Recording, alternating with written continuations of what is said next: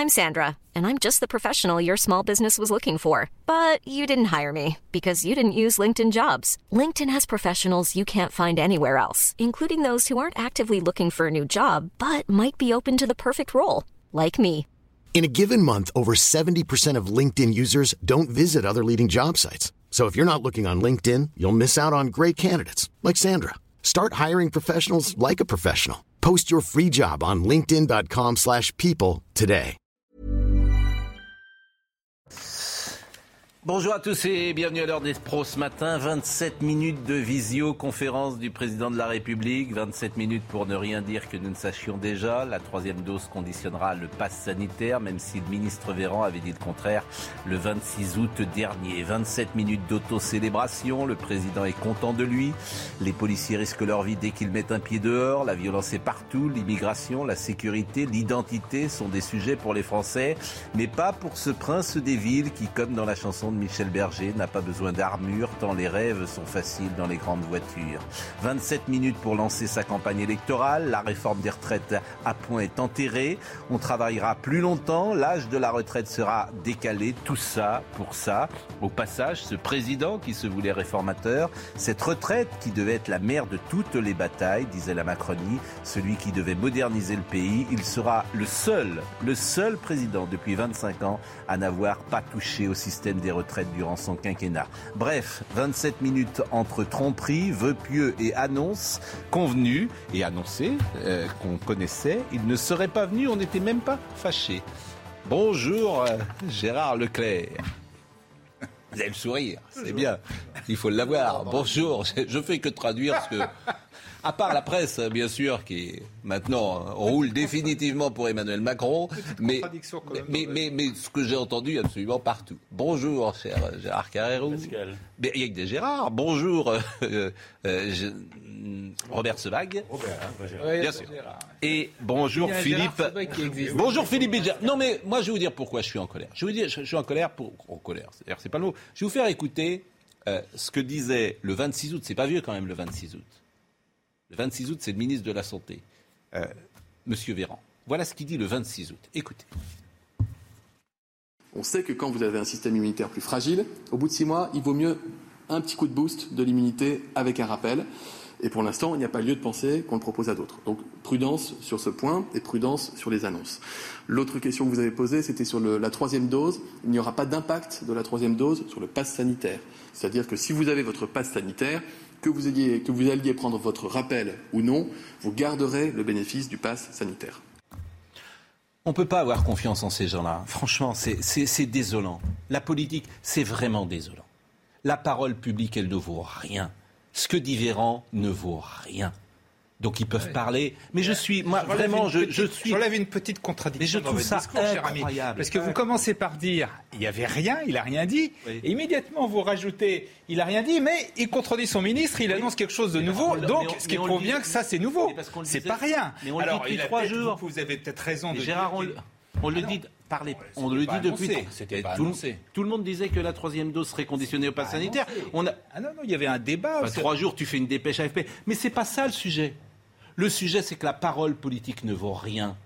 Ce que dit M. Véran ne vaut rien. C'est grave de dire ça. Mais c'est grave, c'est factuel. Oui, mais vous, vous êtes plus intelligent que l'ensemble de la planète. Et face au Covid, vous avez tout. Dès le départ, vous aviez tout ce qu'il fallait faire. continuez de mentir. Il faut pas s'adapter. Continuez de tromper les gens. non, continuez euh, de mentir. Et ne vous étonnez pas. pas. mentir. Ne vous étonnez pas que les populistes. Mais Seuls les populistes vont finir par parler à Non, ce mais pays. je sais bien, c'est votre souhait, mais bon, Mais c'est pas voilà, c'est pas. Si, Mais enfin, comment, euh, comment il peut dire mais c'est bon, souhait ouais. Mais quel mal Mais comment vous pouvez oser dire ça Vous avez quelqu'un qui je pris vous la entends main de... rarement, je vous Mais entends vous- rarement critiquer certains et vous êtes très violent avec d'autres. Mais, C'est tout ce que je remarque. d'abord, vous avez tort parce que hier, si vous m'aviez écouté, j'ai dit précisément que Éric Zemmour dit n'importe quoi sur euh, les enfants sans de l'air et sur le maréchal Pétain. Donc déjà, vous devriez. euh, Vous vous disiez pas toujours ça. Je me suis fait ici même. Ah si. Enfin, mais euh, franchement, mais euh, Gérard, franchement, c'est un scandale ce que vous êtes. Franchement, ce que, vous dites, c'est scandaleux. Ah, hein. C'est scandaleux ce que on vous va dites. pas faire Mais de bon. polémique, mais Non, non, mais c'est scandaleux. En revanche, là, vous avez un ministre, il y a deux mois, il y a deux mois, qui explique que le pass sanitaire ne Oui, sera pas lié. raison. Mais c'est plus que j'ai raison. mais ces gens, ils devraient démissionner. C'est une honte. C'est ça qui doit. C'est une honte. Les scientifiques, je suis désolé de vous dire. Mais les scientifiques, mais c'est ça s'appelle du mensonge, des menteries, de la tromperie. Alors je veux bien que une maladie à laquelle on s'adapte. Ça veut dire que seule la parole du président est écoutée. Exactement. Parce qu'on peut penser, si vous, voulez, en termes, en termes, sanitaires, les annonces qui ont été faites hier, dont on s'y attendait, enfin nous les scientifiques, ça aurait pu être fait par le ministre de la Santé ou par le Premier ministre. Et on sait que le 12 juillet, dès qu'il a parlé, il y a une augmentation massive. Et dès, je veux dire, avant qu'il parle, c'est-à-dire il y a deux jours, quand on a su qu'il allait parler, il y a eu une augmentation de 50% de prises de rendez-vous pour le rappel. Et là, on en est à plus de 100 000. Donc, non, non, mais voilà ce que ça veut dire. Sur le fond que je, discute. je discute la parole publique et politique ça veut dire qui est démonétisée. C'est tout ce qui C'est les déclarations qui comptent. C'est tout ce qui Pascal, euh, moi, euh, j'ai beau écouter avec beaucoup d'intérêt ce que vous avez dit et je vous rejoins. Vous n'avez jamais approuvé certains propos d'Éric Zemmour. Euh, quelle distinction vous faites entre le mensonge politique, la variation par rapport à hier, et il m'a semblé. tromperie. Tromperie, tromperie, et la nécessaire parfois adaptation à l'évolution du réel. Il n'y a rien qui a changé depuis le 26 août. Non, mais moi je. La vague depuis le 26 août, la vague n'est pas, la vague n'est pas la même. Ça s'est accéléré depuis combien depuis, un mois, depuis, depuis un mois. Donc c'était après le 26 août. Vous pouvez pas comme ça dire. Toute cette maladie, cette, le Covid, excusez-moi, le monde entier l'a découvert il y a deux ans. Et c'est une maladie, je parle sous le contrôle. Depuis le 26 août, il y a quelque chose qui a changé. Mais oui, il y a, il y a une accélération. La cinquième vague est apparue. La cinquième vague est apparue depuis le 26 août. Vous n'êtes pas sérieux, Gérard. Ah bon? C'est vrai ou c'est pas vrai? Non, non, non, mais docteur Sebag, il est là franchement, bah, Je partage votre sentiment sur, effectivement, le pass, le pass sanitaire qui est devenu un pass vaccinal en l'espace de quelques, de quelques minutes hier soir. Mais c'est ça, vous, vous, le dénoncez à juste titre en montrant effectivement.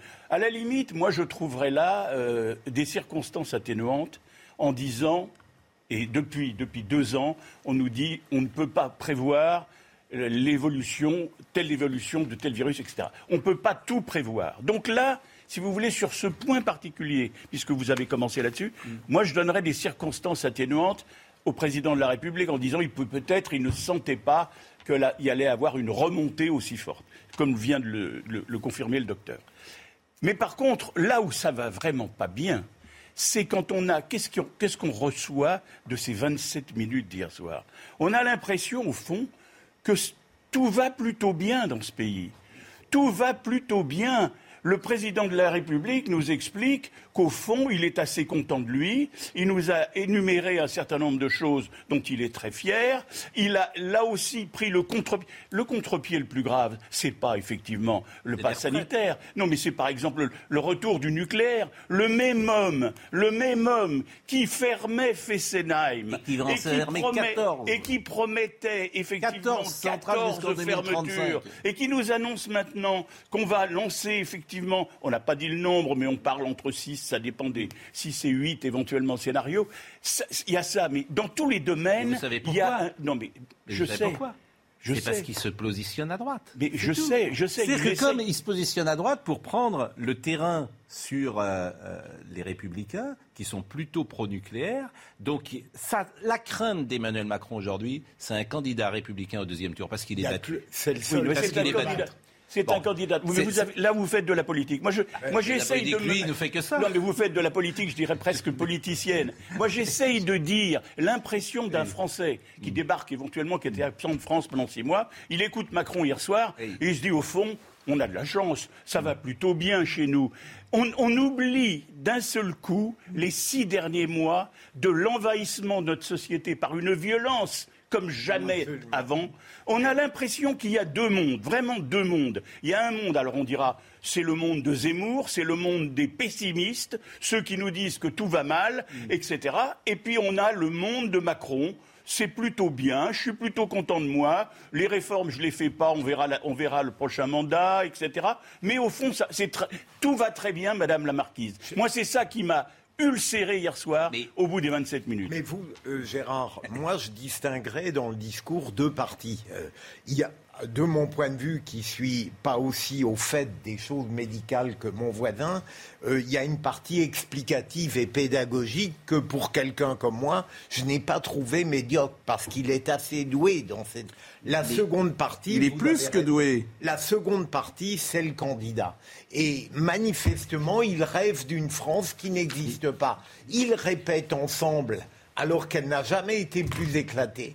Ils parlent du régalien alors que c'est une catastrophe, vous l'avez dit, et donc, et les changements sur le nucléaire pour continuer à manger la laine sur le dos de la droite. Donc la seconde partie est un discours de candidat, c'est très clair, mais euh, qui, qui ne peut que décevoir. Mais il est plus que doué. Et d'ailleurs, c'est assez extraordinaire. Il a anesthésié la France.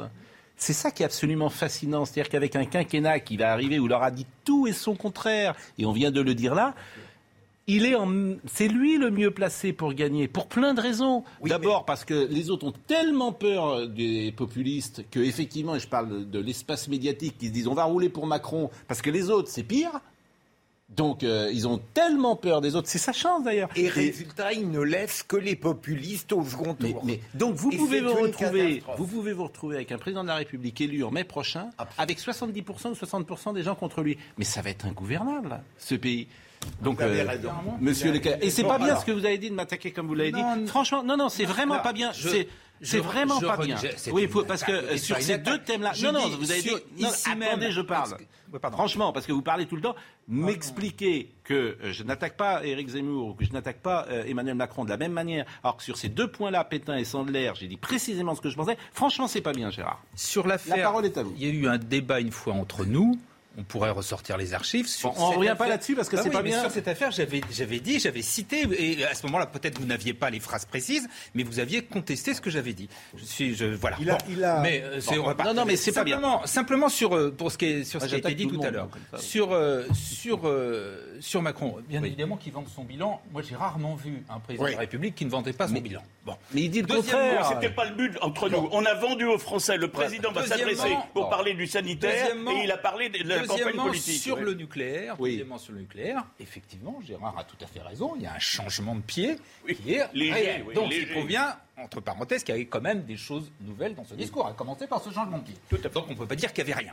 Euh, sur les retraites, là aussi, sur les retraites, là aussi, il, évolue quand même, parce que maintenant, clairement, il dit... Et c'est plus qu'une évolution, les retraites à point n'existent plus. Je veux dire, c'est plus qu'une évolution. Moi. Oui, mais sauf que c'est pas ce que vous disiez. Mais on le savait, Gérard. Enfin, vous n'êtes pas sérieux sur les retraites. Enfin, on ne savait pas. Écoutez, dans ce cas-là, on parle plus les hommes Écoutez, Vous savez ce que vous allez mettre? Vous allez mettre voter Macron là, et puis ça va être très simple. Pas du tout. Vous allez écrire voter Macron, et puis ça sera très simple. Les retraites, tout le monde le sait. Bah, tout le monde le sait que, que la retraite à point. Là aussi, parce que j'ai quand même des points d'accord euh, avec euh, notamment Gérard. C'est vrai que moi je suis un peu, je suis étonné et je trouve que c'est une erreur d'avoir aussi peu parlé euh, de, de, problèmes en suspens qui sont la sécurité, qui sont l'immigration et qui sont même l'islam. Voilà, ça fait partie du débat public. Je suis étonné qu'il évacue ça simplement à la fin en disant euh, n'ayez pas peur, l'obscurantisme et euh, le nationalisme. Oui, mais il était dans le déni sur ces sujets, les sujets majeurs, les sujets majeurs de l'actualité depuis six mois. le président de la République n'en a pas parlé hier soir. C'est normal. C'est qu'il y a fait des allusions. Mais, oui, légère. Gérard, c'est normal. Vous savez pourquoi Vous savez pourquoi Parce qu'il est persuadé d'être élu. Ah ben. Donc il sait qu'il n'en a même pas besoin.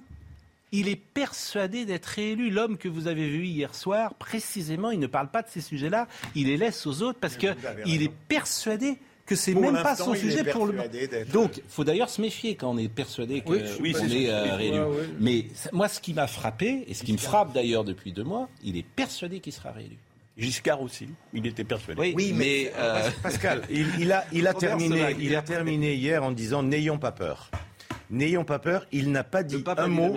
il n'a pas dit un mot sur la situation hospitalière. Il a fait de l'autosatisfaction en disant il y a eu le Ségur de la santé, le numerus clausus est terminé, mais ça donnera des résultats dans 8 ans. Il y a une situation dramatique à l'hôpital, au-delà de la Covid, avec le problème d'absentéisme, le problème de réduction des lits. Il n'a pas dit un mot. Il a pas dit, il a dit voilà, il y a 6 millions de personnes qui ne sont pas vaccinées, pas du tout. Là, on ne parle pas de rappel. Il aurait pu dire voilà ce qu'on va faire pour atteindre ces personnes. Il a fait un diagnostic il n'y a eu aucune proposition. Et on sait que là, le, problème, la priorité, elle est d'abord sur les gens qui ne sont pas vaccinés. Ensuite, il y a effectivement la dose de rappel appelée, troisième dose. Bon, là, il a dit comment on va désactiver euh, le, QR code des gens euh, sur la troisième dose? C'est un problème, ça. Ça veut dire qu'il y a des gens qui n'auront pas eu leur rappel puisque le 15 décembre, vous allez avoir un nouveau QR code. mais ça, ça a été expliqué. Parce que, alors, là, je, vais vous dire, là, je, vais, je, suis avec Florian Tardif. C'est très intéressant ce que vous dites. Parce que hier, je me suis dit, à partir du 15 décembre, ceux qui n'ont pas la troisième dose n'auront plus de passe sanitaire. Bon. Or, ce matin, il y a eu le service après-vente et Gabriel Attal, je pense que Florian Tardif est avec nous, de dire qu'en fait, la deuxième dose sera, euh, le passe sanitaire, pardon, sera déconnecté six mois après la deuxième dose. Vous me suivez D'accord, oui, tout à fait. pas la même chose. Mais en fonction de l'âge. En fonction de l'âge. Oui, alors. Attendez, parce que. Je parle des plus de 65 ans. En plus, il est possible que ce ne soit pas constitutionnel. Bon, Florian Tardif. Euh, c'est vrai qu'on avait une interrogation. On se disait par exemple un homme qui a plus de 65 ans, qui a fait sa deuxième dose le 15 juillet. Le 15 décembre, il ne pouvait pas faire sa troisième dose parce que six mois euh, ne s'étaient pas écoulés. Et parallèlement, à ce moment-là, il n'avait plus de passe sanitaire. Je ne sais pas si tout le monde me suit. Bon. Mais là, il y a eu euh, une explication de texte ce matin avec Gabriel Attal. Oui, c'était la, grande interrogation. On en a discuté, euh, pour être tout à fait franc, avec euh, les, téléspectateurs juste avant euh, votre prise d'antenne. Et Gabriel Attal, le porte-parole du gouvernement, a donné une explication. À partir du 15 décembre, les personnes qui ont effectué une première puis une deuxième injection, six mois et cinq semaines plus tard, s'ils n'effectuent pas une troisième injection, ces personnes de plus de 65 ans, leur passe sanitaire sera désactivé. Ils auront donc cinq semaines de battement entre le sixième mois et euh, ces euh, cinq semaines pour effectuer cette dose euh, de rappel. Chose, est-ce que c'est constitutionnel d'obliger les gens qui ont plus de 65 ans à avoir une troisième dose? Je rappelle qu'on n'avait pas pu confiner euh, les personnes âgées. On avait imaginé que c'était anticonstitutionnel. Et hier, d'ailleurs, le Conseil constitutionnel, personne n'en a trop parlé, mais a quand même censuré l'accès au statut vaccinal des directeurs, d'école. Personne n'en parle euh, de ces trucs-là. Mais bon, euh, le Conseil constitutionnel s'est réveillé d'ailleurs, parce que le Conseil constitutionnel, depuis deux ans, il accepte tout. Mais là, visiblement, il commence à dire, ça commence à faire beaucoup.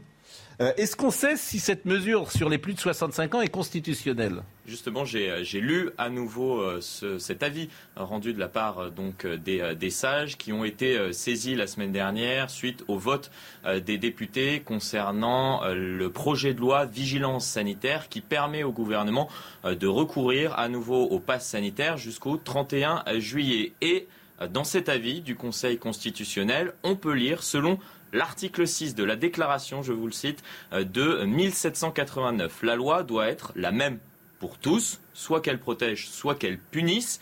Et voici euh, l'avis euh, des membres du Conseil constitutionnel. Le principe d'égalité ne s'oppose pas, selon eux, ni à ce que le législateur règle de façon différente des situations différentes, ni à ce qu'il déroge à l'égalité pour des raisons d'intérêt général. Comprenez que dans le cas présent, l'intérêt général prime et donc que, selon cet avis rendu euh, il y a quelques heures par les sages, euh, il y a euh, une constitutionnalité donc de cette décision de l'exécutif d'imposer cette dose de rappel aux plus de 65 ans dans notre pays. Imaginez quand même qu'effectivement, si Emmanuel Macron a proposé ça hier, c'est quand même. Oui, ça a dû être vérifié quand voilà, même. J'imagine, mais bon. Mais je le répète, moi, ce qui me choque, mais ça n'a pas l'air de vous choquer, que cette parole publique je citais Olivier Véran tout à l'heure. Donc Olivier Véran, il va revenir sur des plateaux de télévision, mais à chaque fois, on va lui dire, mais ce que vous dites, monsieur, c'est comme si vous disiez rien, puisque votre président dira peut-être le contraire dans un mois ou dans deux mois. Bon, vous, ça n'a pas l'air de vous choquer. Moi, je trouve ça incroyable. Absolument incroyable. Euh, on va faire juste une petite parenthèse avec la joggeuse disparue euh, euh, en Mayenne a été retrouvée. C'est vrai que c'est pas tous les jours qu'il y a des bonnes nouvelles. donc on était très inquiets pour cette jeune femme de 17 ans, portée disparue lundi en Mayenne. Elle a été retrouvée vivante et ensanglantée hier dans un restaurant, un kebab de Sablé-sur-Sarthe. Elle était recherchée depuis lundi alors qu'elle n'était pas revenue de son jogging dans la forêt de Bellebranche. Simplement, on ne sait absolument pas ce qui s'est passé. Donc je ne sais pas si Barbara Durand est avec nous ou pas. Euh, euh, Barbara, euh, bonjour. on ne sait rien en fait.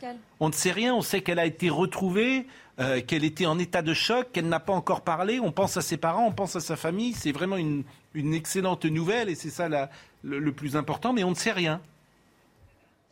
Effectivement, vous venez de le dire, le plus important, c'est qu'elle ait été retrouvée vivante.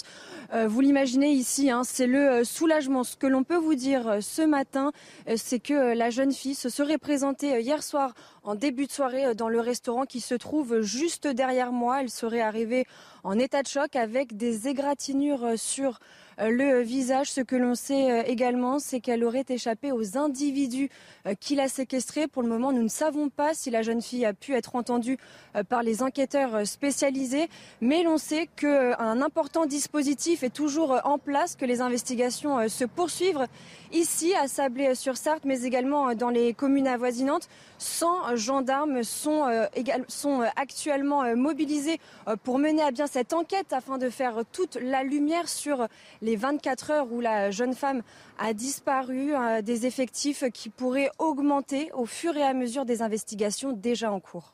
Bon, bah écoutez, on va attendre évidemment avec euh, beaucoup euh, d'intérêt. dit aux individus, donc il ne serait pas une seule personne, mais plusieurs. Barbara? Oui, pour l'instant, nous n'avons aucune information euh, sur euh, s'il y avait euh, un ou plusieurs ravisseurs. Mais effectivement, à ce stade, la piste de l'enlèvement est bien privilégiée. Merci beaucoup, Barbara Durand. On revient donc sur les annonces d'Emmanuel Macron, la cinquième vague en Europe, puisqu'on en parlait tout à l'heure. Je propose d'écouter le président de la République et Robert Sebeck. Vous allez nous dire où ça en est, sachant qu'hier, je l'ai déjà dit, parce que je pose parfois les questions les plus simples et les plus. En Allemagne, en Allemagne, il y a plus de cas positif aujourd'hui, quotidiennement, qu'il y a un an. Alors qu'il y a un an, il y avait 0% de vaccinés et aujourd'hui, il y a 70% de vaccinés. Depuis hier, je pose cette question à tout le monde. Je trouve ça incroyable. Personne n'est capable de me répondre à cette question. Alors on me dit, le variant est plus euh, contagieux. Je veux bien. Je veux bien. Mais écoutons ce que dit euh, Emmanuel Macron et après vous répondez à ce cas tout simple, cette question qui est la plus simple du monde. Nous n'en avons pas terminé parce qu'à court terme, l'Organisation mondiale de la santé le dit, la cinquième vague a commencé en Europe. Au Royaume-Uni et en Allemagne, plus de 30 000 nouveaux cas supplémentaires sont enregistrés chaque jour. Et si, grâce à vos efforts, la situation en France est plus favorable, l'augmentation de 40 en une semaine de notre taux d'incidence et la remontée des hospitalisations sont des signaux d'alerte. Expliquez-moi. Deux explications. La première, c'est surtout dans l'ancienne Allemagne de l'Est, où il y a le plus de personnes qui ne sont pas vaccinées, où il y a le plus de contamination. La deuxième, c'est, si vous vous rappelez bien, la première vague. Dès le départ, l'Allemagne a été formidable. Ils ont testé le maximum de personnes et on était très très loin. Ils ont eu beaucoup moins de contaminés, beaucoup moins de morts. Donc il y a eu moins de protection, il y a eu moins d'immunité, comme ils n'ont pas été touchés. Et aujourd'hui, si vous voulez, ils sont beaucoup plus touchés parce que, comme ils n'ont pas été touchés par la première vague, il n'y a pas eu de protection naturelle, hein, parce qu'il y a beaucoup d'asymptomatiques, alors que nous, on en a eu beaucoup. Plus la vaccination, ce qui fait qu'aujourd'hui, on est en meilleure situation que ne l'est l'Allemagne. Non, mais ce qui m'intéresse, c'est l'Allemagne. Oui. Pourquoi il y a plus de cas? D'abord, il y a plus de cas. Parce que vous sont dites, à 20 points derrière nous en termes de vaccination. et l'année dernière, il y avait L'année dernière, il y avait 0% de vaccinés, il y avait moins de cas. Mais parce qu'ils ont été sur la première vague, ce que je vous dis, ils ont testé maximum de personnes, ils ont testé isolé. Rappelez-vous, il y avait quasiment, il avait une mortalité extrêmement faible. Donc vous, ça vous étonne pas L'explication que vous donnez euh, justifie. Pour non, vous. je ne justifie rien. Non, mais justifie. Non, mais... J'essaye d'expliquer, si vous voulez.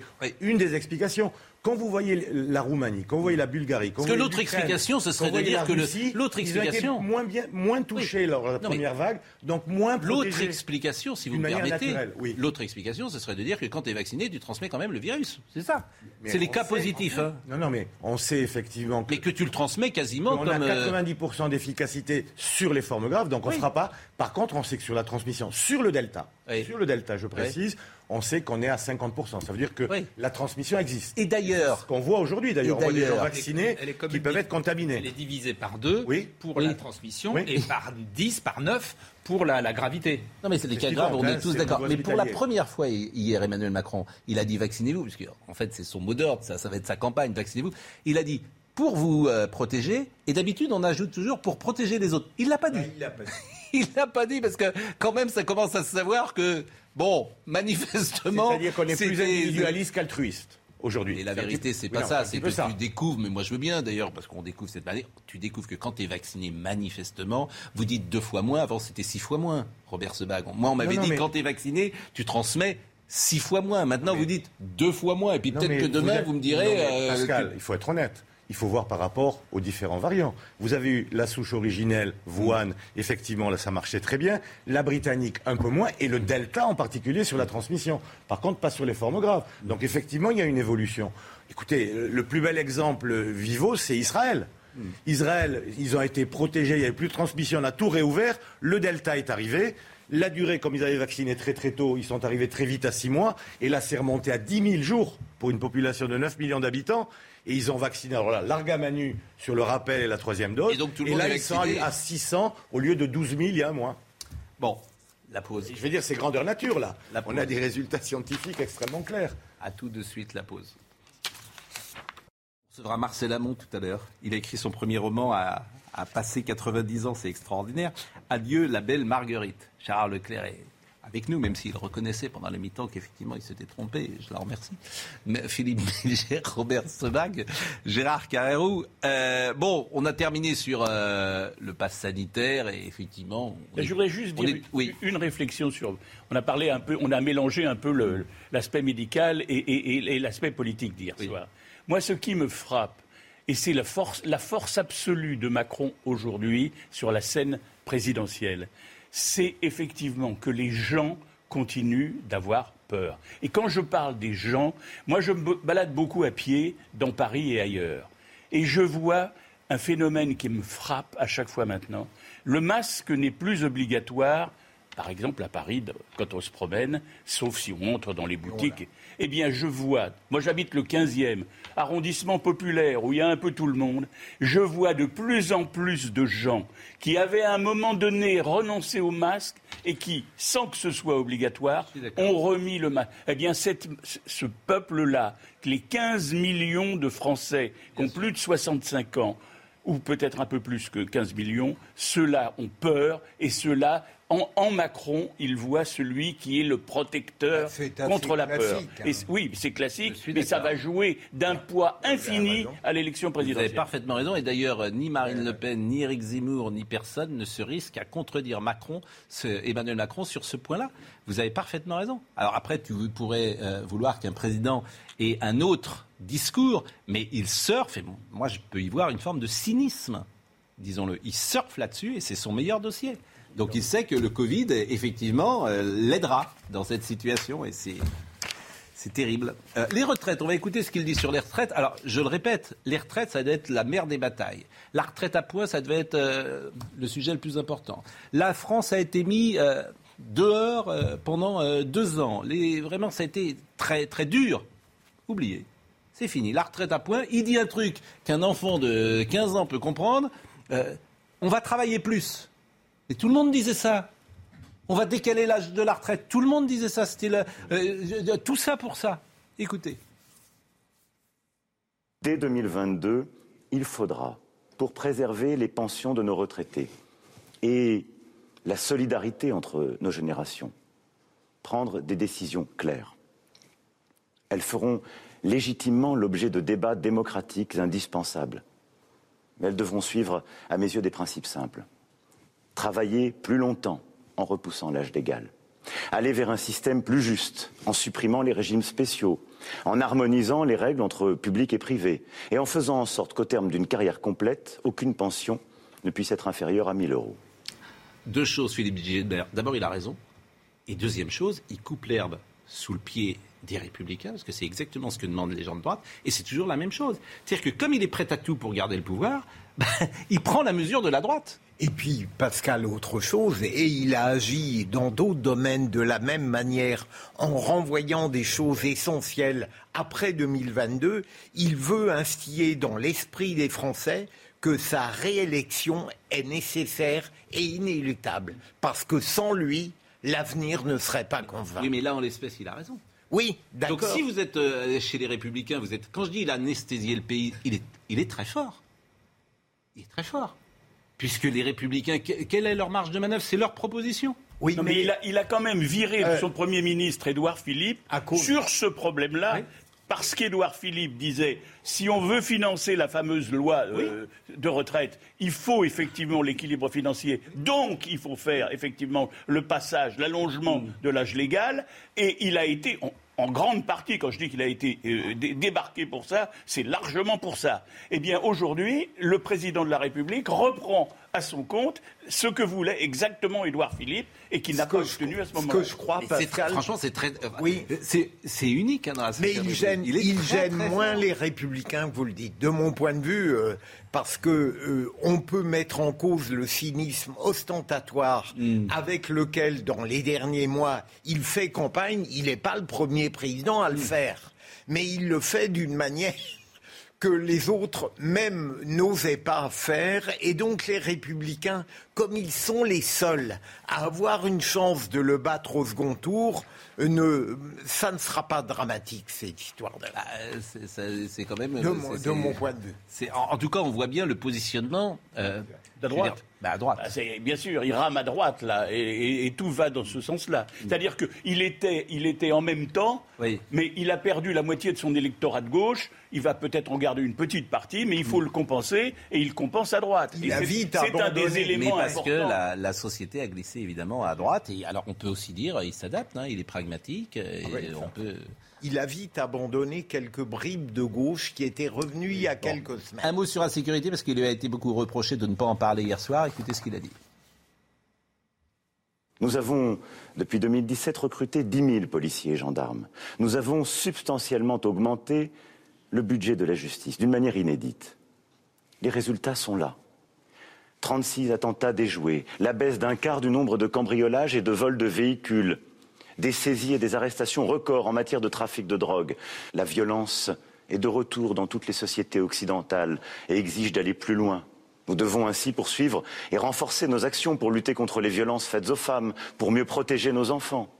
Et dans le prolongement des travaux du Beauvau, une loi de programmation pour nos sécurités intérieures est en cours de discussion. Qu'est-ce que vous ressentez?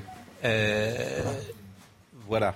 Euh, on va, euh, voilà, on va passer, on va écouter euh, ce que Emmanuel Macron a dit sur le nucléaire.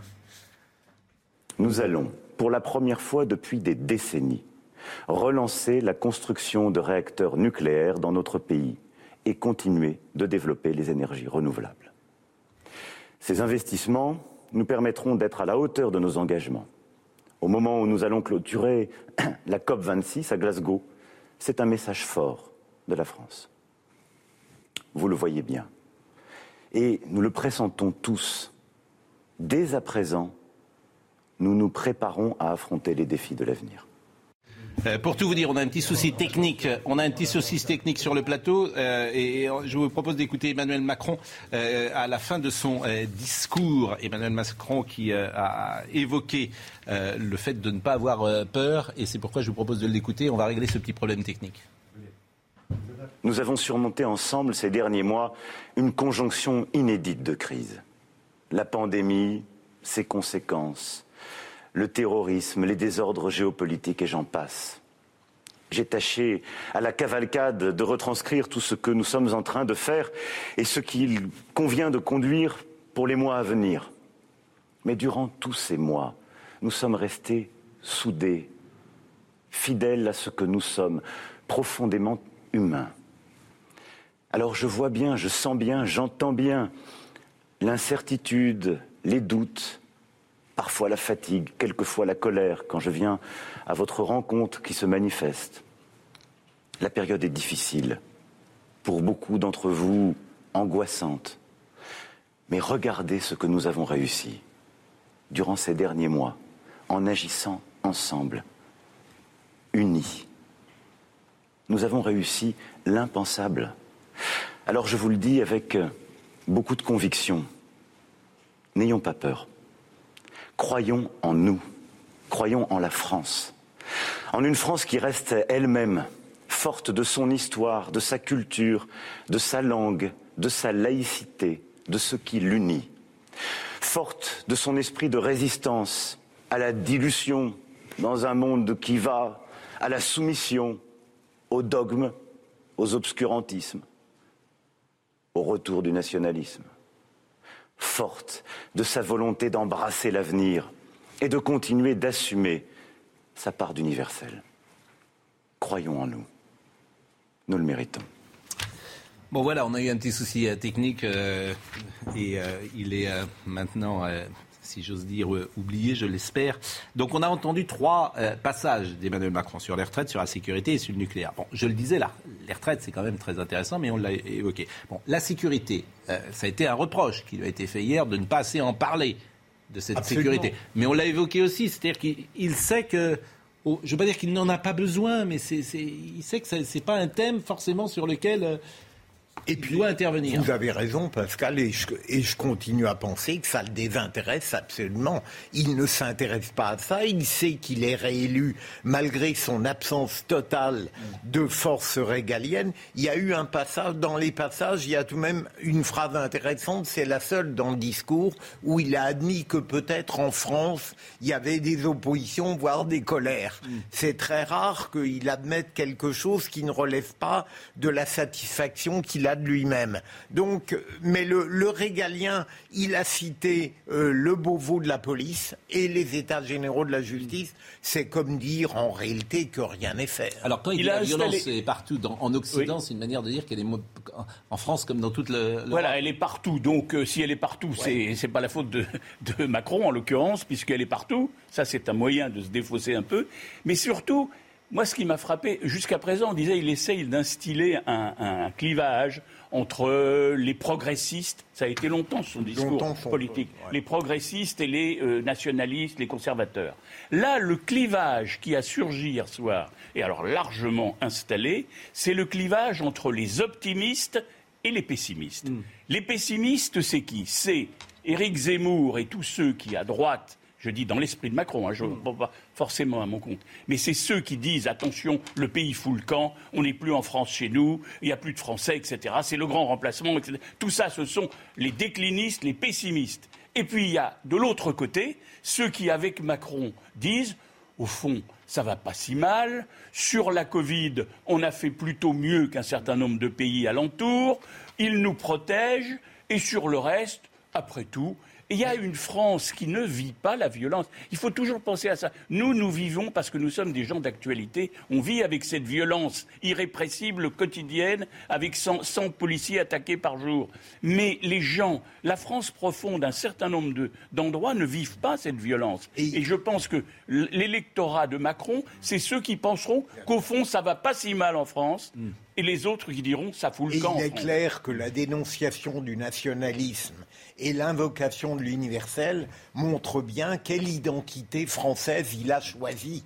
C'est une manière très subtile, mais qui est sans équivoque pour dire que la conception de Zemmour n'est pas la sienne. Gilbert Collard est avec nous et euh, je le remercie. Euh, Gilbert Collard, euh, est-ce qu'il m'entend? Gilbert Collard une fois. Bonjour Gérald. Ah, ah manifestement, c'est un peu figé. Euh, donc on va essayer de sécuriser, comme on dit, euh, cette euh, liaison. Et peut-être qu'on va avoir des réactions politiques de la déclaration hier d'Emmanuel Macron. Voyez le sujet ah ben C'était clairement le candidat Macron. pharmacien d'État, n'a évoqué aucun sujet, sinon la pandémie, qui finalement euh, le sauve. Hein. Il est un des rares à être sauvé par la pandémie. Je, suis euh, atterrée. Enfin, c'est euh, un meeting électoral télévisé auquel Emmanuel Macron nous a conviés. Page moi j'ai eu peur d'une hypoglycémie. réaction de Nadine Morano et Gilbert Collard. Et puis il y avait eu beaucoup de réactions sur Twitter, que vous avez peut-être lu d'ailleurs hier.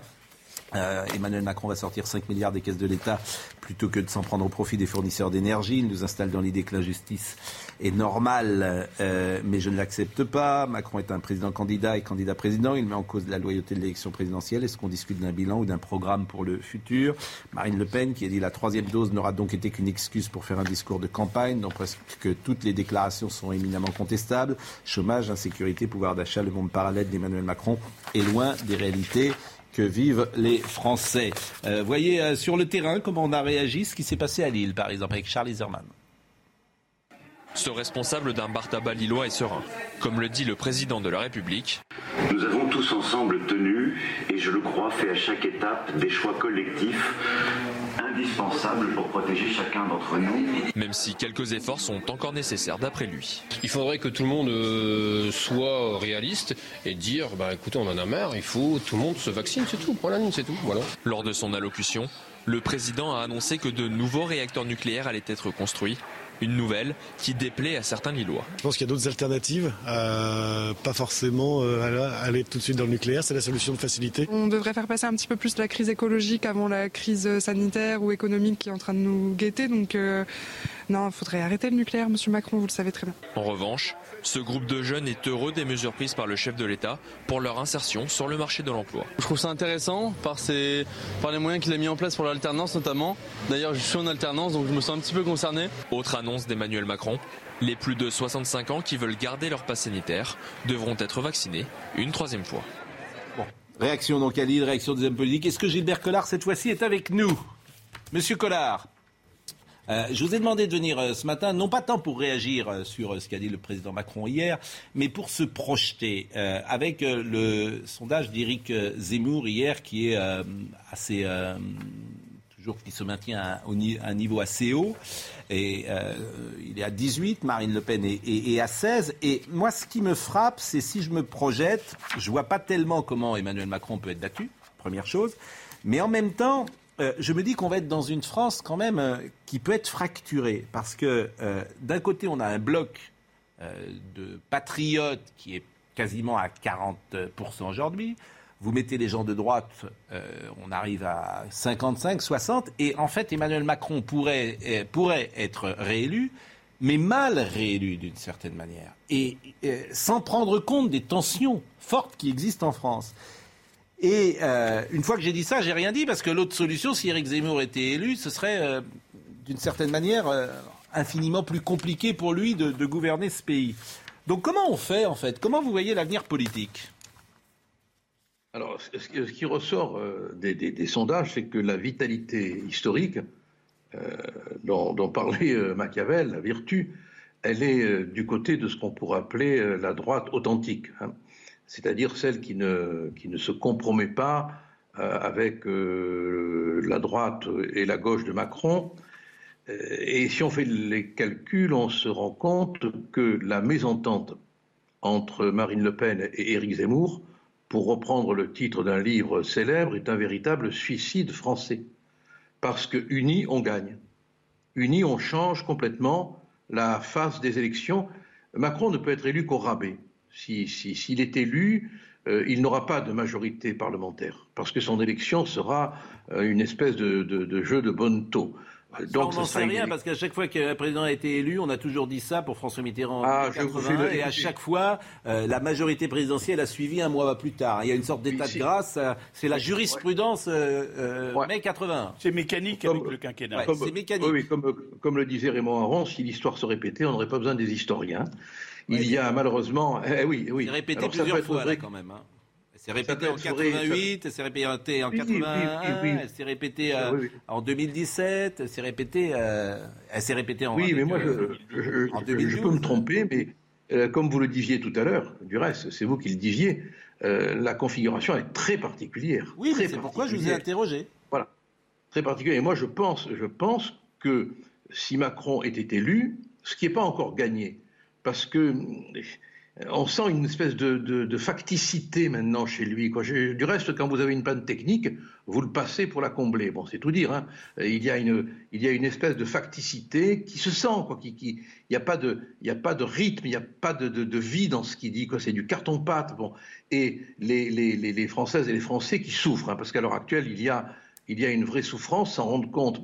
Le drame, c'est qu'il y a cette séparation, cette mésentente entre entre deux camps de la droite authentique. Et moi, je persiste à croire qu'on doit arriver à un moment donné à s'entendre parce que c'est le prix de la victoire. que jamais un président sortant n'est sorti aussi haut, si j'ose dire, il est à 24%, sauf que dans un deuxième tour, rarement, l'écart a été aussi grand dans une projection de deuxième tour. Donc, euh, ce que vous dites, vous dites, euh, il n'y a pas de vie, euh, il est factice, etc. Mais quand je dis il a anesthésié le pays, c'est très intéressant d'ailleurs. C'est-à-dire qu'il est dans une situation aujourd'hui où on ne voit pas comment il ne serait pas élu. Parce qu'il y a des surprises de l'histoire. C'est vrai qu'il est malin, euh, c'est vrai que c'est un prestidigitateur, hein. euh, c'est vrai qu'il sait utiliser la peur. Quand on dit n'ayez pas peur, c'est bien qu'on joue sur la peur. Je veux dire que là, il faut analyser vraiment avec, euh, avec attention les mots qu'il emploie. Quand quelqu'un vous dit n'ayez pas peur, c'est qu'il sait qu'il y a la peur. Et c'est après avoir sécrété la peur pendant 25 minutes qu'il vient dire n'ayez pas peur il a construit tout son personnage, c'est pour ça que j'appelle le pharmacien de la République, euh, sur euh, la Covid. Euh, c'est le seul qui, se retrouve en bonne santé après cette pandémie. tout son discours est construit là-dessus. Mais ça va tenir combien de temps, ça? Et qui vous dit, qui vous dit que les droites ne se rapprocheront pas? On peut aussi imaginer qu'on n'a pas la droite la plus bête du monde à un moment donné. Et à partir de ce moment-là, qu'est-ce qu'il ferait, M. Macron? Il représenterait quasiment, quasiment plus rien. Mais c'est vrai que dans la configuration actuelle, à quelques mois des élections, il est, il est, il est vraiment très difficile de dire ce que le premier tour va donner, ce que le tour va donner. Sauf que euh, euh, Gilbert Collard, que lui-même prend du monde à droite. Que hier, lorsqu'il parle, on n'en a pas parlé de l'allocation chômage, c'est une mesure de droite. C'est un signe qui est envoyé au peuple de droite, en l'occurrence ou aux chefs d'entreprise ou à l'état d'esprit des gens de droite. C'est-à-dire que vous travaillez que 4 mois au lieu de 6 mois. Ça, ça, tout ça, c'est sur la sécurité, sans doute, euh, n'en a-t-il pas parlé, mais sur le, comment dire, sur les retraites. Oui, c'est exactement, je le disais tout à l'heure, ce que disait le euh, à droite. Donc il, braconne à droite. Non mais personne. Écoutez, il a une fesse à droite, une fesse à gauche. Tout le monde le sait. Eh, euh, à gauche, il, ne reste plus grand-chose parce que même le nucléaire, le nucléaire, c'est vraiment un chapitre de droite, le nucléaire. Philippe à gauche, à gauche, il a, à gauche, il a, à gauche, il a une demi-fesse, c'est vrai, c'est vrai. il a quand même le président de l'Assemblée nationale, M. Ferrand, qui est un homme de gauche. Hein. Ne l'oublions pas. Bon. Tous les thèmes, le nucléaire, c'est vraiment très intéressant. Le nucléaire, c'est pas un thème de gauche. Mais il n'a rien fait. Non, vous comprenez ah oui, mais il annonce. non, mais je suis d'accord avec vous. Je suis d'accord avec vous sur votre analyse, mais depuis cinq ans il a strictement rien fait. C'est quand même cela qu'il faut voir, quoi. Euh, Gilbert, je, suis totalement d'accord sur le fait que longtemps Macron était beaucoup plus à gauche que la droite classique ne le croyait, mais comme le dit Pascal, la part de gauche commence à s'élimer. Mais je voulais, vous, je voulais, vous, demander, euh, Éric Ciotti a dit récemment une droite authentique rendrait inutile l'extrême droite. Et euh, ma question, est-ce que vous ne commencez pas à être désespéré, Gilbert, par le fait que euh, l'extrême droite va se retrouver quasi inéluctablement, ou la droite euh, extrême, inéluctablement au second tour et donc permettre à Macron d'être réélu? Est-ce que là, on n'est pas dans un étau épouvantable? Et cette question, vous y répondrez après la pause parce que euh, c'est maintenant la pause. Je garde Gérard Sebag avec nous. Robert. Robert. Gérard. C'est Gérard. Excusez-moi, Gérard Sebag. Marcel Amont arrive. Adieu euh, la belle euh, Marguerite. Euh, il a écrit son premier roman à 93 ans. Marcel Amont et bien sûr Gilbert Collard avec nous. À tout de suite. Régulièrement, nous recevons des personnalités qui ont marqué l'histoire de la télévision. et Marcel Amont est avec nous aujourd'hui. Donc tout le monde se souvient évidemment de Marcel Amont. Et vous étiez... Non. Mais si tout, le monde. Oh. Marcel, parce que quand, quand, on était enfant, on vous a regardé. Vive Flagorneur. Mais pas du tout. On chantait blanc, blanc, le ciel de Provence. Ah, mais ça, c'était en 1922, ça. Oui, bon. Alors, vous êtes venu parce que vous avez écrit votre premier roman, Adieu la belle Marguerite, euh, aux éditions Kern. Et alors, vous avez quand même attendu, je peux dire votre âge? Mais dites-le. 93 ans quand même. Et, Mon Dieu. 93 euh, ans. Oh non, le répéter, vous pouvez le dire, mais pas le répéter. On chante toujours à 93 ans Pardon? On chante toujours, la voix est toujours oui, là, Oui, je vous le dirai, puisque nous avons deux heures devant nous. Oui. Je, je vous. C'est parce que je chante toujours que j'ai écrit ce bouquin. Il y a eu un phénomène que vous connaissez bien, puisque je vous vois tous les matins, qui s'appelle le confinement. Et qu'est-ce que je fais, moi qui suis agité, qui bavarde, qui coupe la parole, qui m'agite? Bah, Bon élève, mais bavarde trop en classe. Donc vous avez écrit ce roman. Qu'est-ce que je fais? Alors, j'en avais 3 mètres cubes chez moi. J'ai dit, je vais essayer celui-là. Bide. Jusqu'au moment où les éditions Caire nous disent ça se passe dans le midi, banco. Alors, euh, ma question, c'était ce qu'on chante toujours? Mais euh, Gilbert Collard est resté avec nous et puis on a une question à lui poser en suspens. Mais on va parler de votre roman dans, dans une seconde. Donc, Gilbert, en fait, euh, Collard, la question, je la résume de Philippe Bilger, c'est l'extrême droite, vous êtes condamné à faire élire jusqu'à la fin de votre vie le candidat centriste. C'est ça la question. Eh bien, ma réponse, c'est que d'abord, je suis très heureux de voir Marcel Amont. Parce qu'il nous rajeunit tous, parce qu'il est quand même très jeune. Et Sophocle, Sophocle a écrit Oedipe Roi à 90 ans, Marcel. Hmm. Et Benjamin Franklin, ses mémoires, à 90 ans. Vous voyez, vous les avez donc battus. Et je vous félicite. Sophocle Oui, à 90 ans, Oedipe Roi. à 90 donc, donc, vous, vous, me garantissez que je peux, dans les repas en ville, dire Sophocle et moi. Euh, ah, oui, ah, oui, ah oui, absolument. Je commence absolument, et, comme ça. Et, vous pouvez même espérer, si vous, si vous tenez encore le bonheur pendant des années, être dans la Pléiade. Bon. Euh, je vais répondre à votre question maintenant. Oui, oui, parce que c'est vrai que c'est une vraie question. cest que, et même pour Emmanuel Macron, je trouve que c'est un souci même pour lui. C'est-à-dire d'être réélu avec une partie de l'opinion euh, qui euh, le rejette. bonne chance pour son futur quinquennat.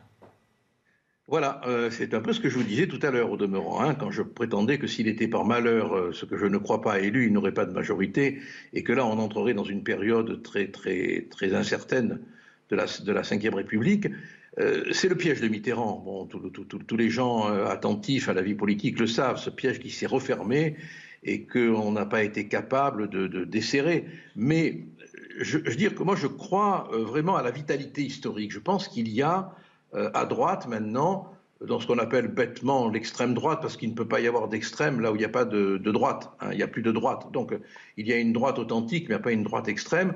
Je pense que cette vitalité historique, malgré les divisions que je crois passagères, et je m'évertuerai toujours à maintenir l'espérance qu'entre Éric Zemmour et Marine Le Pen, il puisse y avoir à un moment donné le plus rapidement possible un rapprochement, je pense que si on arrive à s'unir, on doit, on peut gagner et on peut renvoyer Macron dans sa pharmacie bancaire. Voilà, j'y crois profondément, mais il faudrait que tous, on essaye d'œuvrer, enfin tous, tous ceux qui sont dans mes idées, bien sûr, on œuvre à ce rapprochement au lieu de travailler dans la division qui fait le jeu de Macron, indiscutablement, mais indiscutablement.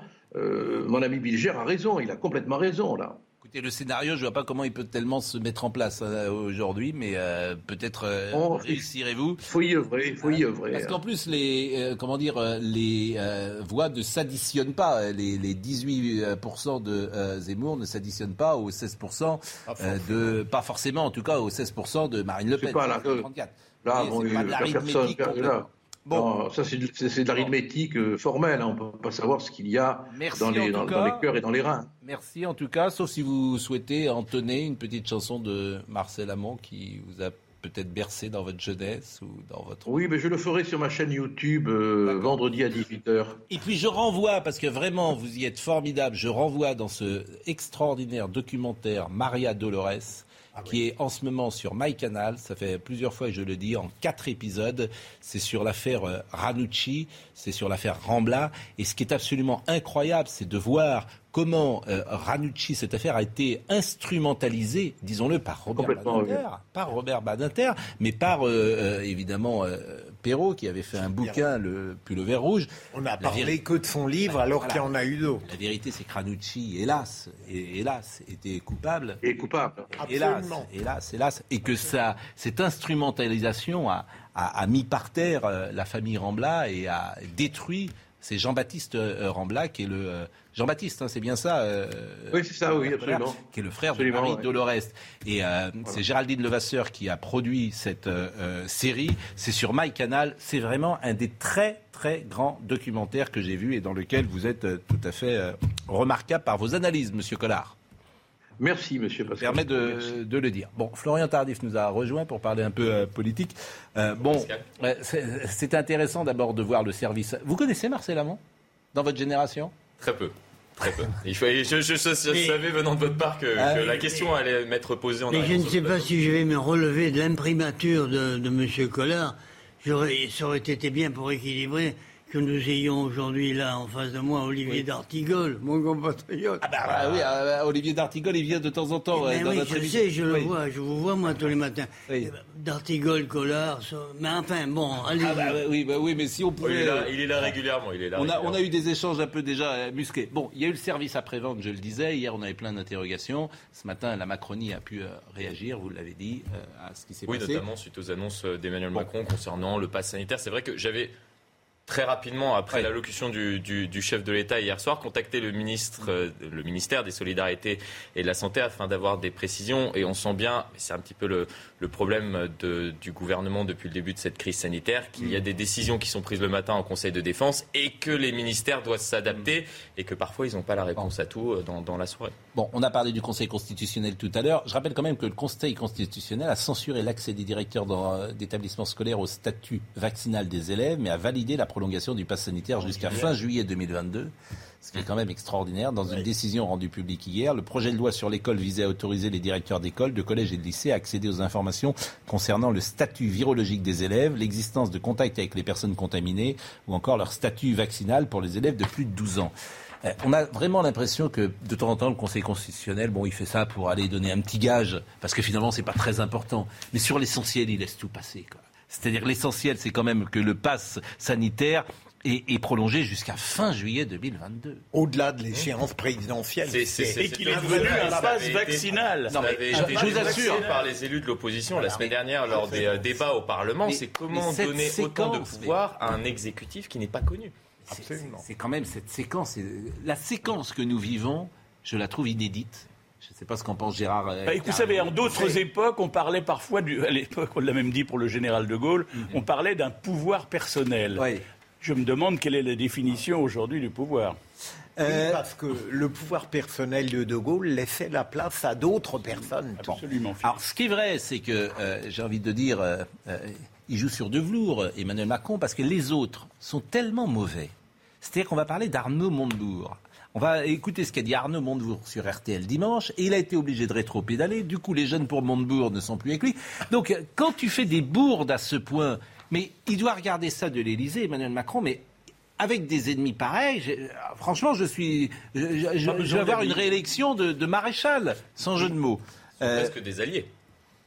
Oui, bah, d'une certaine manière. Vous allez m'obliger à défendre Montebourg encore. Bah, écoute, mais bah, écoutons ce qu'a dit Montebourg. C'était sur RTL dimanche. Sur la politique d'immigration, pourquoi on n'arrive pas à intégrer? Parce que vous avez aujourd'hui 100 000 euh, mesures euh, d'obligations pesant sur des personnes qui sont irréguliers, clandestins, qui doivent quitter le territoire qu'on n'arrive pas à exécuter. Et qui sont là. Et, qui, d'ailleurs, souvent, sont des délinquants. Donc moi, je suis maintenant euh, décidé à faire une proposition, et je voudrais le, dire ici. La privation des visas, pour moi, ne fonctionne pas. Donc je suis décidé à taper au portefeuille. Il y a 11 milliards de euh, transferts d'argent qui passent par Western Union sur euh, euh, l'ensemble des pays d'origine, eh bien, nous bloquons tous les transferts aussi longtemps qu'on n'a pas un accueil de coopération. Ce sont des transferts d'argent privé là dont vous parlez. Et ce sont des transferts d'argent privé, mais qui aujourd'hui sont une manne pour ces pays, et nous avons besoin aujourd'hui de dire ça suffit. Bon, comme ça c'était dimanche, et puis c'était pas possible, ça fait hurler toute la gauche. Regardez et écoutez ce qu'il a dit sur LCP quelques heures plus tard. Euh, je me suis fait engueuler. Par qui? Par des gens que j'aime. Des, des, des gens que j'aime parce que moi aussi, j'ai des origines dans l'immigration, comme beaucoup de Français. Hein et je, j'ai compris que je m'étais mal exprimé. C'est au sens où je ne me suis pas fait comprendre de la véritable cible. La cible, ce sont les États. Je, me suis mal exprimé. au lieu de dire j'ai fait une erreur, ce qui est possible, en plus, euh, c'est des circonvolutions. il s'est pas mal exprimé. Que je l'avais écouté dimanche, il s'était parfaitement exprimé. C'était parfaitement exprimé. C'est d'ailleurs une proposition de Jean-Baptiste Barfetti, qui est un souverainiste de gauche ancien Il voulait que les États cèdent. Moi, je n'ai pas été horrifié par sa proposition. Et c'est pour ça que je défends toujours Arnaud Montebourg quand une certaine gauche est en panique à partir du moment où il découvre le réel. Sauf que c'était impossible à mettre en place, parce que c'était sans doute, euh, pour le coup, anticonstitutionnel. Et puis en, prendre en otage des personnes qui ne sont pas visées. Enfin, Je parle même pas sur le fond, mais a priori, tu passais par l'Allemagne, hein, parce qu'il y a ce qu'on appelle le passeport financier. euh, qui te permet euh, de passer par l'Allemagne, et puis de l'Allemagne ou d'un autre pays européen, et puis t'envoyais euh, dans le pays où tu voulais envoyer. Et surtout, ce légitime chantage de sa part n'aurait eu d'effet qu'à l'égard d'un régime très soucieux des règles démocratiques. Bon, en plus, c'était une, proposition d'Éric Zemmour. Zemmour a commenté en disant en panne d'idées, Arnaud Montebourg a regardé en replay les VTO de ma chaîne YouTube. Bravo Arnaud. Donc il s'est fait engueuler par toute la gauche. Mais là encore, sur la forme, au lieu de dire, bon, voilà, il dit, je me suis mal exprimé. Non, il ne peut pas l'exprimer. Alors que donc, et les jeunes bah avec donc, Montebourg ne sont pas très vaillants. Hein. Alors, c'est les dirigeants des jeunes, paraît-il, qui ah, sont partis. Les dirigeants des jeunes sont partis et les jeunes, les vrais, quoi, les vrais jeunes. Il y a autant de dirigeants sont, encore des Sont, sont restés. les, dirigeants des jeunes ont décidé de quitter le mouvement, ont fait un communiqué et d'autres jeunes avec Arnaud Montebourg ont tenté de remonter un mouvement, ah, les jeunes avec Arnaud Non, mais tu vois bien, euh, et la gauche, c'est Anne Hidalgo qui veut doubler un jour euh, les profs, euh, le salaire des profs. Ça n'existe plus un mois après parce que c'est impossible. Là, c'est la proposition d'Arnaud Montebourg, ça n'existe plus. Donc il n'y a pas d'adversaire à gauche. La gauche, tu ne l'entends pas. Imaginez les gens de ma génération. Oui où les choses étaient manichéennes. Il y avait la droite et il y avait la gauche. Maintenant, moi, je ne sais plus où j'en suis. Je suis fortement ébranlé dans mes certitudes. Mais vous votez Comment Vous votez Ah, je n'ai jamais oublié un vote. Et, il m'est même arrivé, même il m'est même arrivé de venir de loin pour voter. Mais enfin, quoi, nos ancêtres et même nos, nos pères se sont battus pour avoir ça, pour avoir le but. Et là, vous savez pour qui vous allez voter? Ben, vous êtes en train de me faire du bon taux, là. Hein, je ne sais plus. Mais est-ce que vous savez, par exemple, pour qui vous ne voterez pas? Ah oui, ça oui. Ça oui. Pour qui vous ne voterez pas? Ça ne vous regarde pas, mal élevé. Ah, bah, je sais que je suis mal élevé, mais professionnellement. J'en parlerai avec votre maman. Je sais que c'est. Ma maman, je l'ai déjà ah. eu au téléphone. Votre elle, vous aime beaucoup. Eh ben, elle, vous aime beaucoup. elle a du goût, cette Elle vous aime beaucoup. Ben, quand vous passiez à la télévision, quand j'étais petit, il euh, fallait regarder Marcel Amont. Mais enfin, bon, moi, je savais où voter. Et surtout, je continue à savoir où ne pas voter. Mais on est complètement paumé. Hmm. Et vous étiez plutôt à gauche Pardon Vous étiez plutôt à gauche, voire très à gauche. Pas tout. Euh, ah très, non. Non Oui. Bon, écoutez, euh, Ich weiß nicht, was soll es bedeuten, dass ich so traurig bin. Non, je me prépare, puisque l'Allemagne est en train de mettre le grappin sur la... Allez, faites votre, faites votre, métier. Ah, mais vous parlez très bien allemand. Oui. Surtout. Bereitet so spät durch Nacht und Wind je ne suis pas venu pour parler allemand. je suis, d'accord avec vous, mais vous, moi j'ai fait allemand première langue. Mais ah, moi aussi. Oui, oui, bah, oui. Bah, vous savez ce que m'avait dit mon père quand J'ai du mal à comprendre. Quand il s'est agi de, de, de, choisir, mon père m'a dit avec son accent béarnais, tu vas faire allemand parce qu'il avait fait la guerre de 14, hmm. papa. À 17 ans, il était au cul des vaches, à 18 ans, il était au chemin des dames. Bon, hmm. il m'avait dit, tu vas faire allemand, ça peut toujours servir. Wenn ich ein kleines Kind lerne ich Deutsch, aber vergesse ich da alles. Moi, bon, alors écoutez, mesdames et messieurs, fermez vos, vos, vos, vos télévisions. Bon. Mais ça, c'est, ça, je connais ça. C'est pas ça. König. Ça, c'est un poème. oui, voilà, c'est parce qu'on l'apprenait, ça me semble-t-il. Bon, je vais vous remercier, euh, Monsieur euh, Florian Tardif, d'être euh, venu avec nous. Hein, vraiment, c'est un plaisir. Et puis, notre ami Robert Sebag va, va, revenir sur ce plateau pour terminer l'émission ensemble. on va vraiment parler avec vous, Marcel Amont. der Vater min seinem Kind, vous avez oublié. Er hat den Knaben wohl in dem Arm, er fasst ihn sicher, er hält ihn warm. Allez. il va falloir soutenir. Vous, qui êtes, vous qui êtes médecin, vous qui êtes médecin, vous savez, vous savez, 93 ans, je suis très ému parce qu'il y a très très très longtemps, vous avez fait un gala à Toulouse, au théâtre du Capitole, et j'étais jeune étudiant, on m'avait demandé de vous présenter. Non. Oui, je vous assure, je vous assure. Et c'est pour ça que je suis très très ému à l'idée de vous rencontrer. Je me souviens. Vous avez et Marcel Lamont a survécu. Ouais. C'est bien dommage. Provisoirement. Mais nous, sommes, 8 nous sommes 8 milliards à nous poser la question. Ah. Renaud, vous étiez dans votre super costume, vous avez dansé. Ah oui, parce que vous, étiez, ah, ah, vous étiez beau. Les, filles vous aimaient. Hein. Ah, pourquoi, pourquoi, parlez-vous vous, êtes beau. Je suis un beau vieillard, non Alors franchement, vous êtes magnifique. voilà. Bon, mesdames, messieurs, au revoir. Mais Tout a été dit, vous pouvez passer sur la chaîne suivante. Vous, vous fumez pas? Ah non, ça non. Vous buvez pas? Mais ça, c'était là. Quand j'étais étudiant, je courais le 800 mètres. à peu près dans, en deux minutes. Mais vous n'avez pas de rides, vous avez une peau incroyable. Ah, mais je suis complètement refait. non, mais c'est vrai, vous avez une, je veux dire, vous avez une peau, vous avez des cheveux, vous avez des, ma, fille, ma, fille m'a maquillé ce matin. Oui, mais quand même, c'est vrai. Il n'y a pas de maquilleuse là-bas. Ouh là là là là, elle, elle s'est ouais. un peu. Bon. Euh, juste avant de parler de votre roman, un petit mot quand même sur la Pologne, parce que c'est important. On avait ouvert hier avec ce qui se passait euh, en, Pologne. C'est la misère humaine. Vous qui avez beaucoup voyagé, euh, Robert moi, moi, je suis catastrophé parce que c'est vraiment, on utilise, on utilise des mm. personnes, on mm.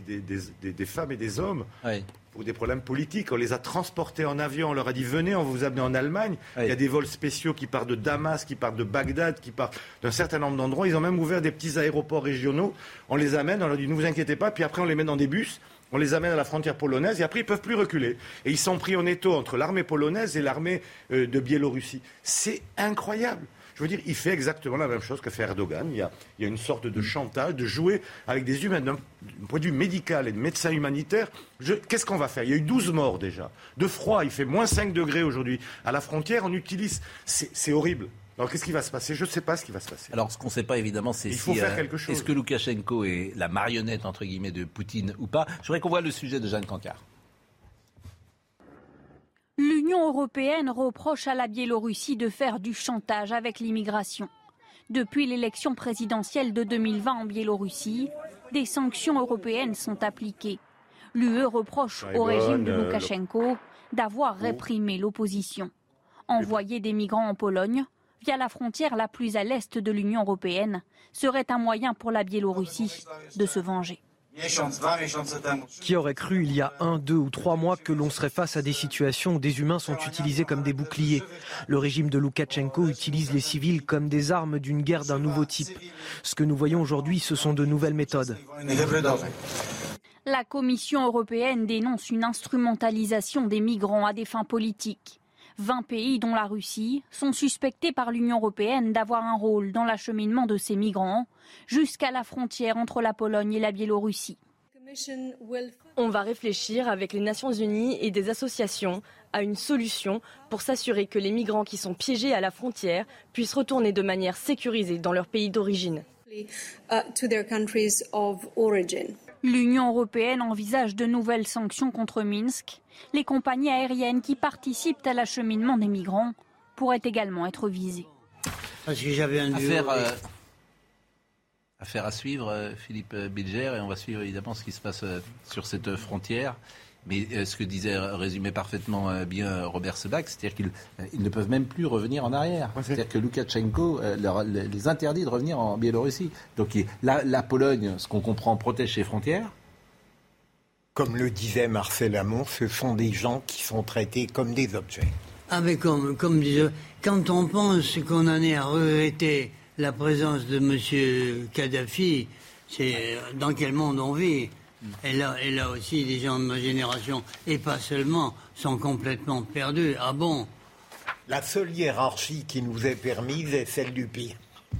Mais vous dites, c'est intéressant ce que vous dites, euh, les gens de votre génération, euh, vous avez connu dans votre génération des moments infiniment plus sombres graves que ce qui se passe aujourd'hui en France. Oui, mais l'Union européenne elle a des défauts, mais depuis 1945, on n'a quand même pas de guerre, oui, et c'est pas rien. C'est comme le, virus, le virus qui est partout. Pendant l'occupation, on a eu les bombardements, puisque mm. Bordeaux était une, était une base sous-marine. Mais l'ennemi avait un uniforme. Mm. Il y avait les Kriegsmarines avec leurs pieds. Mm. Bon, c'était beaucoup plus clair une fois de plus. Là, tout est embrouillé. Tout, est, tout se mélange regardez la gauche, regardez la droite. Hmm.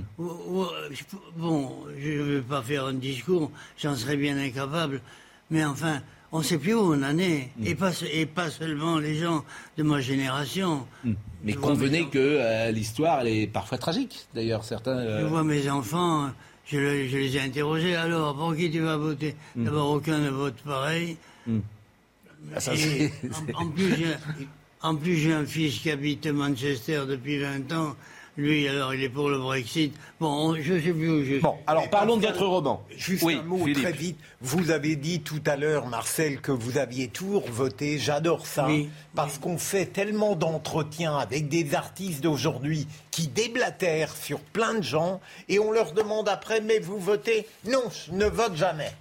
Peut-être, oui, mais c'est peut-être peut aussi une Bon, je ne vais, je vais pas vous faire un discours. En plus, je bafouille, alors on est mal parti là. Bon, faisons, euh, parlons de votre livre. Adieu, la belle Marguerite. Bon, euh, alors, euh, je lis la petite dédicace, parce que très gentiment, vous me l'avez envoyé. Euh, ce premier roman, je sais, à 93 ans, c'est gonflé. Euh, j'espère euh, mettre autant de temps pour le deuxième. bon, pourquoi, pourquoi un roman Pourquoi ce roman Et pourquoi vous n'en aviez jamais écrit avant? Parce que, contrairement à ce que disait papa, chanter, c'est un métier. Et mm. en plus, c'est pas, pas un cadeau. Il faut se battre. On devient un privilégié. Mm. Dans le meilleur des cas, je serais retraité de l'enseignement, j'aurais pas eu la vie que j'ai eue. Mm. Mais ça se mérite, il faut se battre.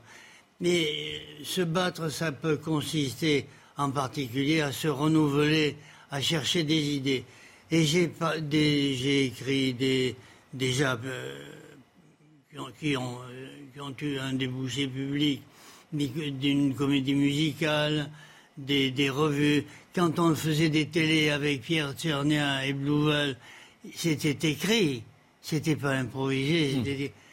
Mais je me dégonflais quand même il faut du souffle. Bon, et là, le roman, alors c'est une histoire, je vais la raconter. Jean Bernard est fils de paysan. Depuis euh, petit, on se moque de lui en le traitant de bâtard, car son père est décédé avant d'avoir pu épouser euh, sa mère. Et lors d'un séjour au château de, du vicomte Montfort de Tressac, où Jean Bernard est convié avec sa mère alors qu'il est encore tout jeune, Jean Bernard tombe éperdument amoureux de Ghislaine, la fille du vicomte. Donc on raconte toujours des histoires qui, qui nous touchent. Le bâtard, c'est quelque chose qui vous touche? Oui, c'est-à-dire, j'ai été, encore une fois, vous voyez, pour répondre, si c'était sur la chanson, je vous aurais répondu tac, tac, tac, il n'y a pas de problème, je connais le sujet. Mm.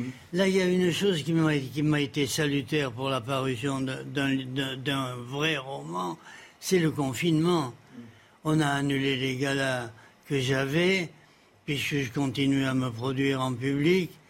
Et, moi, je suis trop agité, trop, je répète, je déplace trop d'air, je suis trop bavard pour rester immobile. Donc il fallait faire quelque chose. Mais le bâtard, pourquoi cette histoire de bâtard eh Parce que j'ai connu, j'ai connu dans mon entourage tous, tous les personnages qui sont là, qui ne qui n'agissent pas dans l'ordre chronologique. Mm. Je les ai connus.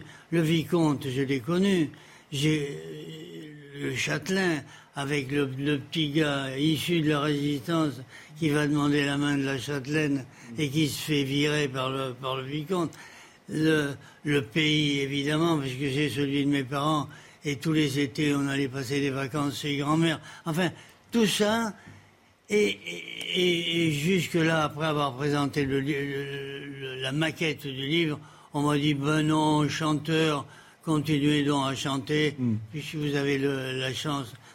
Et puis, les éditions Cahiers m'ont dit, moi, ça m'intéresse. Et donc vous l'avez publié. C'est un rayon de soleil dans la grisaille. Euh, Monsieur Moi, j'ai eu la grande chance, Pascal, de participer à certains salons du livre qui auraient pu m'ennuyer prodigieusement si je n'avais pas été deux fois aux côtés de Marcel Amont. Et ça a été un bonheur. Hmm. Pourquoi vous allez dans les salons du livre si c'est pour vous? Vous n'aimez pas les lecteurs? Ah, si j'aime beaucoup les lecteurs, mais euh, d'abord, euh, c'est passionnant les échanges. Mais paradoxalement, je n'aime pas tous les écrivains. Et j'ai été frappé lors des repas avec les écrivains. ils parlent de tout sauf de littérature. Ah bon? Alors ça ah ils parlent de, de leurs problèmes d'argent, de l'éditeur. Alors là, ça m'intéresse pas du tout. Oui, mais pour... Il y a un côté Saint-Simon un peu chez vous, vous voyez, de, de, de, de, regarder et d'observer euh, vos contemporains. Et de le subir, mon cher. oui, mais, oui, mais pourquoi, pourquoi, cher Philippe Villiers? Parce que quand même, eux, c'est leur métier, c'est leur mmh. pas moi. Moi, c'est une bénédiction que ce livre soit publié. Ça, c'est, je, je n'en crois encore pas mes yeux et mes oreilles. Mais il est très bien ce livre. Vous n'êtes pas tendre avec l'âme humaine. Si, mais, mais non. Vous n'aimez pas. pas tendre vous, avec vous êtes un peu mais Ah bah. Non, à misanthrope, vous êtes, il y a un côté un peu Alceste. Mais je ne suis pas tendre avec ma propre âme, mon cher. Oui, j'ai tout entendu. Mais c'est vrai qu'il y a un côté un peu Alceste chez vous. Vous, êtes, vous avez un laser visiblement dans l'œil, vous regardez les uns et les autres. Qui peut n'être pas Alceste? Ah, il y a des gens qui sont. Euh, bah, regardez Robert Sebag, c'est votre contraire. il n'est que bienveillance et gentillesse et, générosité. Robert, il pardonne, il est indulgent. Robert, c'est une rareté. Il est à la il fois est bienveillant et intelligent. On dit, on dit souvent, et on a raison, on dit souvent que le vrai misanthrope, c'est pas Alceste, c'est Philinte. oui. souvent ça, c'est l'autre. Oui, non, mais c'est intéressant ce qu'il a, ce qu'il a dit. Hein. C'est vrai, euh, Robert, moi je vous connais depuis euh, maintenant il y a une indulgence chez vous, une bienveillance chez vous, et en même temps. Ça fait partie de la médecine, vous savez. On voit tellement de choses. Exactement. Mais je le regrette parce que je le trouve moins chez mes jeunes collègues. Ça se perd un petit peu. Je, trouve qu'ils sont d'excellents techniciens. Oui. Mais la médecine, ce n'est pas uniquement un problème de technique. Ils oublient de parler avec le patient et souvent on peut faire un diagnostic uniquement par l'interrogatoire et en parlant. Et je leur reproche, on fait des scanners, des ceci. Oui, c'est important la technique, hum. mais la différence, c'est c'est la rencontre, c'est le dialogue. Et je suis d'accord, il y a une jeune femme. Quand même, Là aussi, vous allez dire, je la ramène beaucoup, mais ma mère était euh, petite paysanne, elle est devenue aide-soignante, mais ça veut dire que par le petit côté de la lorgnette, j'ai quand même assisté au progrès faramineux de la médecine, quand même. Mm. On non, mais, non, mais ce que dit Robert, et là où vous avez raison, Robert, c'est que si je, suis, si je suis malade, je veux bien être avec vous. Parce que euh, vous allez me rassurer. Euh, vous allez me parler comme il me faut me parler. Je, le devine. Et l'autre jour, il y a une jeune femme, euh, il y a deux jeunes femmes euh, qui, que je connais qui, étaient, qui ont eu des soucis avec le Covid. Et je leur ai dit, il faut que vous appeliez Robert Sebag. Les deux sont venus et m'ont dit, mais quel homme merveilleux. Il nous a écoutés, les deux, hein, je vous assure. Quel homme merveilleux. Il a été formidable. Il s'est occupé de moi. Alors, il y a la technique que vous dites, mais il y a autre chose. Il y a autre chose. la différence. la prise en compte que vous avez de, euh, du malade, euh, d'être l'empathie en fait, l'empathie. Et alors c'est votre nature euh, aussi, mais il y a, mais je pense qu'il faut que vous, il faut qu'on vous canonise un jour. Oui, mais Pascal, Robert a tout à fait raison, mais c'est vrai dans beaucoup de métiers. Et ce que je regrette bah, dans chez les procureurs de la République. Ah, mais si, mais justement l'erreur. Mais si, mais vous, mais vous avez tort, Pascal. Ah J'ai toujours considéré qu'on cherchait à apprendre la technique aux magistrats, alors qu'il faudrait leur apprendre l'humain. Vous vous jubilez parfois. Non, mais non. Ah, je vous connais. Euh, mais vous, quand vous, demandez, quand vous demandez 20 euh, ans, vous faites. Mais c'est le contraire, Pascal. Ah bon mais Enfin, on ne devient pas procureur par hasard, excuse-moi. Mais, mais on ne devient pas procureur par hasard, mais on n'est pas obligé, euh, quand on devient procureur, d'oublier cette démarche fondamentale d'écouter, de comprendre. Je suis d'accord. Bon, on chante pour terminer. On chante Marcel. Quand, j'étais petit, on mourait du cancer immanquablement. Et maintenant, ça n'est plus le cas. La tuberculose faisait des ravages. Bon, je salue Olivier d'Artigol. Il dit euh, on a trois géants dans le Béarn le Pic d'Osso, Henri IV et Marcel Amont, par ordre d'apparition. Est-ce qu'on peut chanter? Est-ce qu'on C'est quoi ça? Oui, à tête, petit gars, je suis très content d'entendre ça. Bon, il y a Jean-Michel Larquet aussi qui est béarnais, qui est oui. né à Pau. Oui, mais Olivier d'Artigol, c'est l'actualité même. Ah, d'Artigol. Ah, et, puis il y a également cet écrivain du Tour de France euh, qui. Euh... Bah, Blandin. Non, pas, Blondin. La Borde. La Borde. Est-ce qu'on a une petite chanson? Allez, on écoute quelques notes de musique, on se quitte en chanson. Donc je salue avant de euh, la chanson Thibaut Palfroy qui était à la réalisation, Harry Chepsen qui était au son, Bouka Abella qui était à la vision, Marine Lançon et Laura Tapiro avec nous. J'ai pas du Béarnais, ça. Blanc, blanc, le courant, le bateau blanc qui danse. Blanc, blanc, le soleil de blanc et dans tes yeux mon rêve en bleu. Bleu.